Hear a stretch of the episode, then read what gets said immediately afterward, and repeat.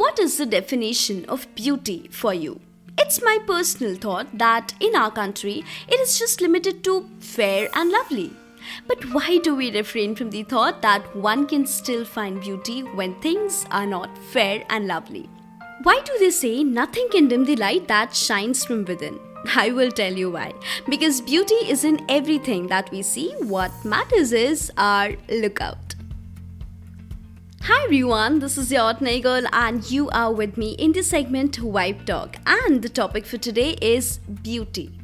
There is beauty in you being yourself. Beauty is being in your own skin and feeling comfortable.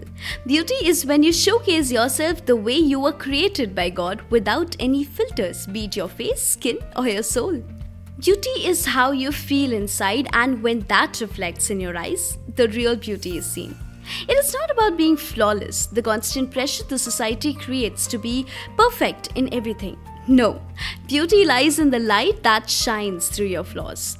In my opinion, drawing boundaries and deciding what is beautiful is just not the real beauty. The rawness, the reality, the practicality, the life we live without filters is beauty. It is the ability to be able to admire somebody else's beauty without questioning your own. It has everything to do with what you think of yourself and how you make others feel about themselves. Everyone has their own beauty mantra, which they have to discover on their own. When you focus on what works for you and what doesn't, you step out of that comparison circle and spiral into your real life. And you discover the beauty in you. Ultimately, each and everything about beauty revolves around you, yourself, and your lookout towards things.